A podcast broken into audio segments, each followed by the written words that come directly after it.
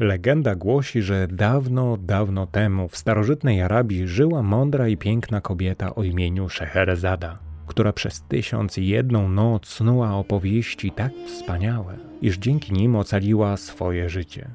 Zbiór tych historii znany jest jako baśnie Tysiąca i jednej nocy. Czyta Andrzej Wierzchoń. Podcast Tata Baja. Podcast dedykuję mojemu synkowi Gabrielowi.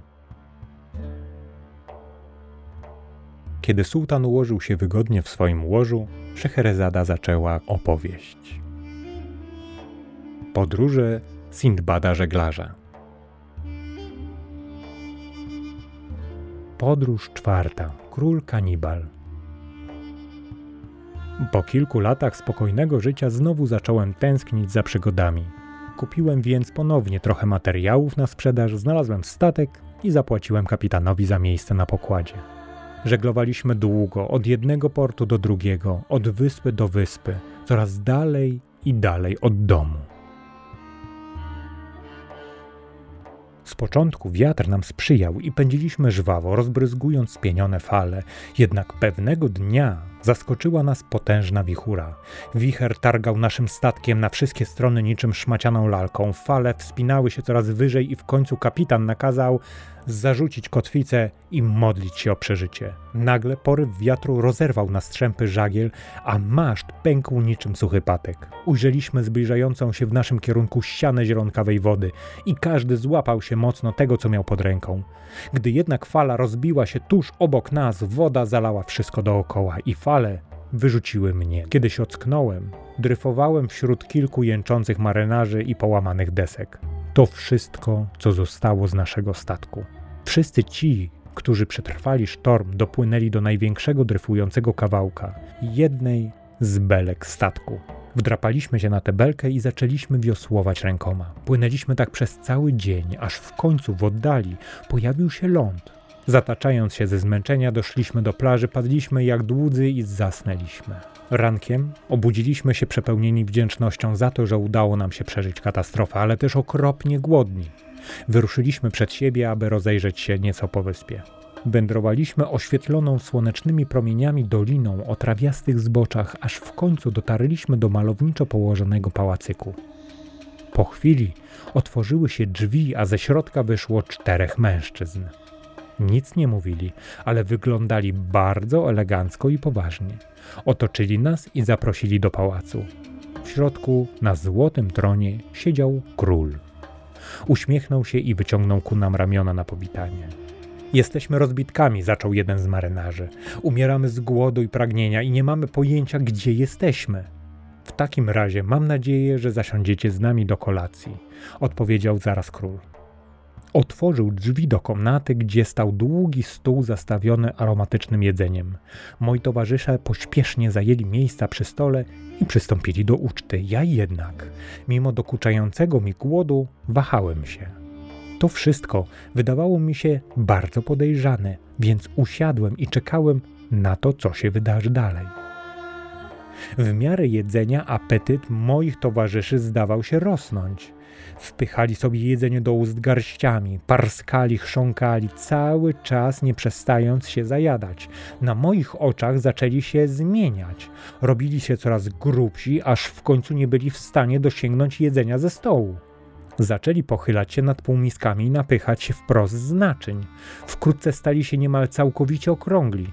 Ich ramiona i nogi sterczały po bokach balonowatych ciał, a spojrzenia stały się kompletnie mętne. Dość! powiedział w końcu stanowczo król. Gdy się odwróciłem, ujrzałem, że zamiast słodkiego uśmiechu na jego twarzy maluje się złowrogi grymas. Klasnął w dłonie, na co jego służący wpadli do pokoju z kijami.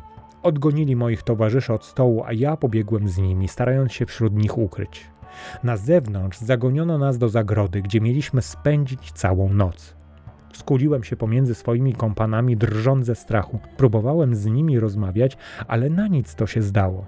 Nie rozumieli ani jednego mojego słowa. Patrzyli się na mnie bezmyślnie, aż w końcu położyli się i usnęli. Usnęli jak gdyby nigdy nic, jak gdyby nic się nie wydarzyło. Ja całą noc nie zmrużyłem oka. Rankiem do zagrody przeszedł król w towarzystwie służącego. Oblizał się i zaczął nas oglądać. W końcu wskazał na jednego z najgrubszych mężczyzn. Tego zjem na obiad, oświadczył. Służący wyprowadził mężczyznę, który nie stawiał żadnego oporu. Nas zaś zagnano na łąkę. Gdy dotarliśmy na miejsce, moi towarzysze zaczęli ryć w ziemi i chrząkać jak świnie. Zapłakałem gorzko. Po chwili uniosłem głowę i ujrzałem nad sobą pastucha, który mi się przyglądał. Zamarłem z przerażenia. Mężczyzna przywołał mnie do siebie. Kolana mi się trzęsły i drżałem ze strachu, ale podszedłem bliżej. Pastuch wskazał na szczyt wzgórza i szepnął: Jeśli ci życie miłe, ratuj się, uciekaj tą drogą. Skinąłem głową oniemiały ze strachu i wdzięczny jednocześnie, po czym bez chwili zawahania rzuciłem się do ucieczki. Przez siedem dni i siedem nocy biegłem ile sił w nogach, by znaleźć się jak najdalej od pałacu. Żywiłem się jagodami, korzonkami, które znalazłem po drodze, a pragnienie gasiłem w napotkanych strumieniach.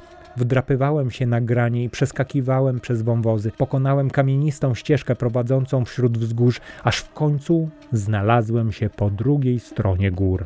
Powietrze było rześkie, a na niebie nie było widać ani jednej chmury. A pode mną rozpościerała się piękna nowa kraina. Morze lśniło w oddali jak diament. Postanowiłem dotrzeć do wybrzeża. Na polu, u podnóży gór, kilku mężczyzn zbierało przeprawy. Gdy się do nich zbliżyłem, obleciał mnie strach. Czy oni okażą się również kanibalami? Nogi same poniosły mnie w ich stronę, nie mogłem już zawrócić. Jeden z nich podniósł głowę i uśmiechnął się do mnie życzliwie, a ja odetchnąłem z ulgą. Witaj, zwrócił się do mnie. Co cię sprowadza w tę stronę? Opowiedziałem mu pokrótce, jak się tu znalazłem, i na jego twarzy zobaczyłem ogrom współczucia. Biedaku, powiedział. Obawiam się, że nic nie możemy zrobić już dla Twoich przyjaciół, ale Ty udaj się koniecznie z nami. Łodzią popłynęliśmy na ich wyspę, oddaloną o kilka godzin żeglugi. Kiedy podpłynęliśmy do portu, popatrzyłem przed siebie z zachwytem. Moim oczom ukazało się wyrastające z morza, zbudowane na skalę miasto. Było to miasto wspaniałych kolumn, filarów i kopuł. Budynki zostały wymyślnie i pięknie stworzone. W końcu znalazłem się w miejscu, w którym mogłem odpocząć i nacieszyć się jego urodą. Każdy odwiedzający wyspę musi zostać najpierw zabrany do króla, by ten go powitał. Tak też będzie i w Twoim przypadku, oznajmił mi mężczyzna z łodzi. Jeden z nich wręczył chłopcu stojącemu w porcie złotą monetę i polecił mu pobiec do pałacu. Oczywiście chodziło o to, by zapowiedzieć nasze przybycie. Następnie moi nowi przyjaciele poprowadzili mnie przez szerokie ulice, rozbrzmiewające głosami radosnych ludzi ciągnących wózki pełnych przypraw, warzyw i egzotycznych owoców, ale także podróżujących na koniach. Zauważyłem, że nikt na wyspie nie używa siodła. Zaskoczyło mnie, że w tak eleganckim miejscu wszyscy jeżdżą na oklep. Pałac okazał się jeszcze piękniejszy niż pozostałe budynki. Jego ściany pokrywały misternie wykonane wzory z maleńkich, błyszczących płytek turkusowych, rubinowych, szmaragdowych i szafirowych. Król stał przed budowlą w otoczeniu służby. Wszyscy uśmiechali się do mnie przyjaźnie. Zaprosił nas wszystkich do środka na obiad. Podczas posiłku opowiedziałem mu swoją historię. Król ze zdumieniem wysłuchał wszystkich moich przygód. Wyznałem mu również, jak wielkie wrażenie wywarło na mnie jego królestwo. Choć jedna rzecz bardzo mnie zastanawiała. Dlaczego nikt tutaj nie używa siodła do jazdy konnej? spytałem. Król zdawał się nie rozumieć. Siodła? Co to takiego? Nigdy o czymś takim nie słyszałem. Opisałem mu, jak wygląda siodło i do czego ono służy. To znacznie wygodniejsze niż jazda na oklep, dodałem. Myślę, że udałoby mi się uszyć siodło dla waszej wysokości, jeśli tylko miałbym dostęp do odpowiednich materiałów i narzędzi. Król uznał to za wspaniały pomysł. Skierował mnie do najlepszych rzemieślników w mieście i obiecał pokryć wszystkie moje wydatki związane z tą pracą. Zrobiłem kilka rysunków i spotkałem się z cieślą, który obiecał pomóc mi w przygotowaniu drewnianej ramy. Następnie naszyłem na ramę kawałek skóry. Kowal wykonał dla mnie strzemiona, a tkacz utkał długi pas tkaniny, którym przywiązałem strzemiona do siodła. Na koniec poprosiłem o bogato haftowany materiał, by moje siodło było godne króla. Wreszcie założyłem siodło na królewskiego konia i udałem się do pałacu. Z początku król przyglądał się siodłu bez przekonania. W końcu jednak dosiadł swojego konia i okrążył pałacowy ogród. Gdy wrócił, na jego twarzy widniał uśmiech. Jest wspaniale, oświadczył. Wynagrodził mnie skrzyniami pełnymi rubinów i nakazał wykonać więcej siodeł dla swojej świty. Wynająłem mały warsztat, nad nim urządziłem sobie sypialnię i wziąłem się do pracy. Kiedy cała królewska świta została wyposażona w siodła, najbogatsi mieszkańcy wyspy zaczęli płacić mi za zrobienie siodeł i dla nich. Wynagradzali mnie zawsze w klejnotach. Były one na wyspie walutą powszechniejszą niż złoto i srebro. Wykonywałem coraz więcej siodeł, znacznie się przy tym bogacąc. Raz w tygodniu król zapraszał mnie do pałacu na obiad i wydawał się bardzo zadowolony z mojej pracy. Zaprzyjaźniłem się z kilkoma osobami z jego świty oraz poznałem jego siostrzenicę, która była najpiękniejszą dziewczyną, jaką kiedykolwiek spotkałem. Pewnego wieczoru król powiedział do mnie: Już prawie wszyscy na wyspie posiadają siodła. Co zrobisz, gdy nie będzie już na nie zapotrzebowania? Kupię statek, odpowiedziałem radośnie, i zapłacę załodze za to, by zabrała mnie do domu. Pokochałem Twoją krainę i jej mieszkańców, jednak już zbyt długo nie ma mnie w domu. Król bardzo się zasępił.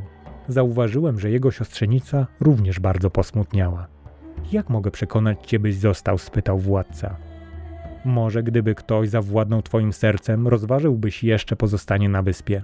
Przyjrzałem się uważnie siostrzenicy króla. Dziewczyna spuściła wzrok i zarumieniła się, słysząc słowa króla. Może mógłbym tu zostać na zawsze, gdyby i mnie udało się zawładnąć czyimś sercem, odpowiedziałem niepewnie. Dziewczyna spojrzała na mnie błyszczącymi oczami i już znałem odpowiedź. Król podążył za moim spojrzeniem i uśmiechnął się szeroko. A więc postanowione, zawołał. Poślubisz moją siostrzenicę. Zaraz też złączył nasze dłonie, dokonując w ten sposób ceremonii zaślubin. Zaręczam wam, że nigdy nie byłem szczęśliwszy. Zakochałem się bez pamięci i wydawało mi się, że już nigdy nie wyruszę w morze.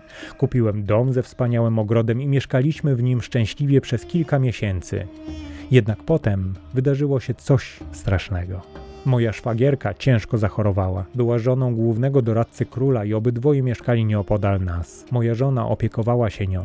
Lekarz aplikował jej kolejne leki, ale siły jej nie wróciły i po tygodniu zmarła. Jej mąż był zdruzgotany. Nigdy nie sądziłem, że moje życie tak szybko się skończy, powiedział. Zdziwiłem się trochę słysząc jego słowa, mimo że wiedziałem, jak bardzo kochał swoją żonę. To jej życie się skończyło, nie twoje. Próbowałem go pocieszyć. Przez jakiś czas będzie ci ciężko, ale masz przed sobą całe życie i musisz odnaleźć w sobie siłę, żeby dobrze je przeżyć. Mężczyzna pokręcił przecząco głową. Nic nie rozumiesz, powiedział. W naszym kraju panuje zwyczaj, że jeśli umiera zamężna kobieta, jej męża chowa się razem z nią. Mnie też czeka śmierć. Byłem zdumiony, że nie mogłem wykrztusić z siebie ani słowa. Pogrzeb odbył się następnego dnia i przyszli na niego wszyscy nasi znajomi. Weszliśmy na klif, gdzie znajdował się grobowiec. Odsunięto wielki głaz blokujący otwór, po czym włożono do środka ciało kobiety. Następnie odmówiono modlitwy i do grobowca Następnie odmówiono modlitwy i do grobowca opuszczono jej męża wraz z lampą, wszystkim, co posiadał za życia oraz misą jedzenia. Następnie odmówiono modlitwy i do grobowca opuszczono jej męża wraz z lampą, wszystkim co posiadał za życia oraz misą jedzenia, którą przygotowano mu na ostatnią kolację. Nawet gdy zasunięto otwór ciężkim głazem, nadal słychać było jego szloch. Wszyscy byli bardzo smutni, ale wydawało się, że nie przyszło im do głowy, że można postąpić inaczej. Kilka dni po pogrzebie moja żona dostała gorączki. Wkrótce i ona poważnie zachorowała. Robiłem jej zimne okłady, ugotowałem dla niej wywar i wezwałem lekarza, który podał jej lekarstwo.